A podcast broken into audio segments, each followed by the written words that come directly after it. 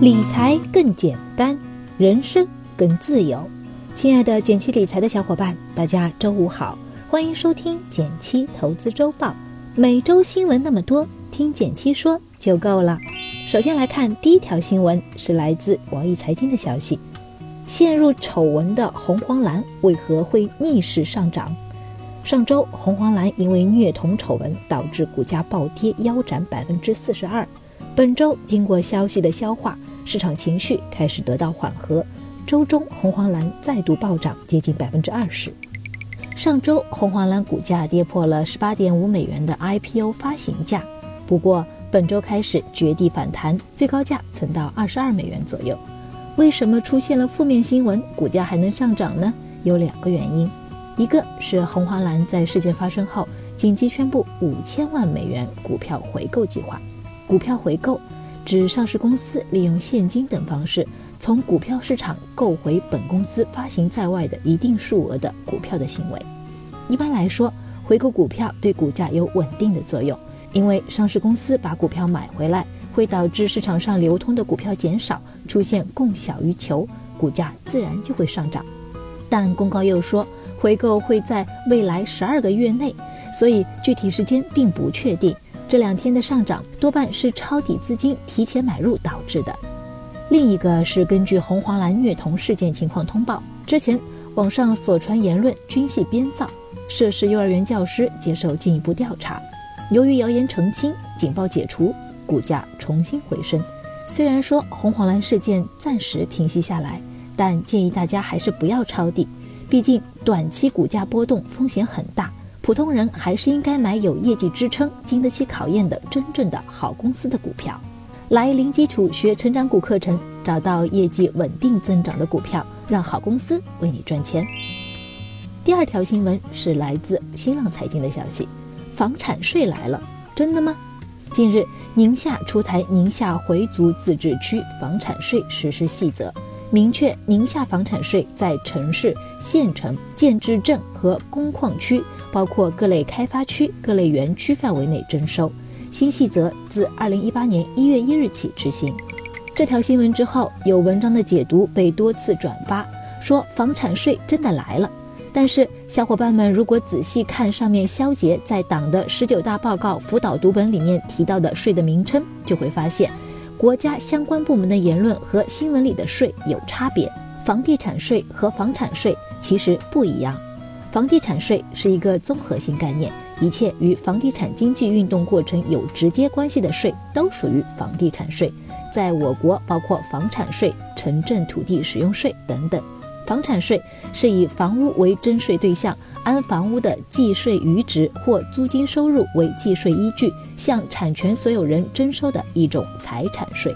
我国房产税目前对于个人所有非营业用的房产是免征的，也就是我们自己住的房屋免征。宁夏这次出的细则其实是由于区域规划等情况，根据房产税暂行条例修订，不是一个新政策。不用过度解读宁夏这次的细则。第三条新闻是来自华尔街见闻的消息：比特币价格超一点一万美元，今年累计上涨百分之一千一百。北京时间十一月二十九日晚上十点，比特币价格突破一万一千美元关口，再创历史新高。比特币这轮的暴涨主要有这样几个原因：中东地区的局势紧张，市场的避险情绪升温。我们之前多次跟大家提到过。比特币类似黄金，有避险资产的属性。比特币公募基金等资产的推出，即将推出的比特币公募基金、比特币期货都带动了币值的上涨。普通投资者的投资热情高涨。据调查，感恩节期间，美国家庭除了购物，还谈论并购买比特币。虽然涨势不错，但我们仍然需要关注这类虚拟货币的风险。比如上周我们提到，迅雷因为推出了一个中国版比特币“玩客币”而股价大涨。但本周有公告称，玩客币并没有使用任何区块链技术，是一个非法集资的变相 ICO。关于 ICO 的风险，大家可以看这里：赚了算你的，亏了算我的。上市公司老板居然这样说。所以，想要投资虚拟货币，一定要充分了解产品规则、风险，再做决定。第四条新闻是来自全天候科技的消息：京东联手工行首推数字银行。BATJ 的普惠金融怎么玩？近日，京东金融和工商银行合作推出工银小白、无人金店等产品，这是国内首家场景融入式的数字银行。京东和工行合作的工银小白，简单来说，就像我们身边的财务小精灵，它会以页面的形式嵌入各个互联网平台，随时随地解决我们的财务问题。比如，你想出国旅游换外币。在旅行网站上就会出现公银小白，帮你预约最近的银行，省下排队时间；又或是你在浏览教育网站，公银小白就会展现留学金融模块，帮你解决学费问题等等。目前咱们能在京东金融 APP 上找到公银小白，不过公银小白还处于发展阶段，仅有货币基金、记账、申请存款证明等基础功能。其实除了京东之外，BAT 等互联网巨头也都在金融服务上做了不小贡献。据报道，二零一七年上半年，蚂蚁花呗分期逾期率只有百分之一点八三，比部分商业银行传统贷款的逾期率都要低一些。这就显示出阿里电商等大数据在风控上面的优势了。科技企业和金融的结合，这事儿你怎么看呢？最后来到了我们的一句话新闻时间，皇上你也该知道一下。来自中国基金报的消息。十二月一日，可转债上市首日破发了，九利转二，代码是幺二八零幺九，上市交易盘中跌破一百元发行面值，最低跌至九十九点六八元，截止中午收盘报收九十九点九九二元，中一千及一千元，微亏八分钱。关于打新债的风险，欢迎阅读这篇文章。白捡的两百块，隔天只剩十块，打新债的风险你懂吗？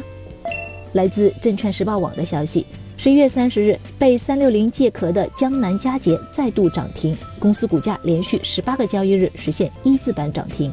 值得注意的是，主要的券商都用到了交易尚未正式落地，并购重组仍存在不确定性的类似字眼。来自华尔街见闻的消息，科技股抛售潮从美股蔓延至港股。恒指十一月三十日开盘重挫百分之一，保险、科技、电子等板块跌幅居前。感谢大家收听今天的减七投资周报，一同感知正在发生的变化，提高经济敏感度。更多投资新闻解读及理财科普，欢迎关注我们的公众号“简七理财”，简单的简，汉字的七，我在那里等你。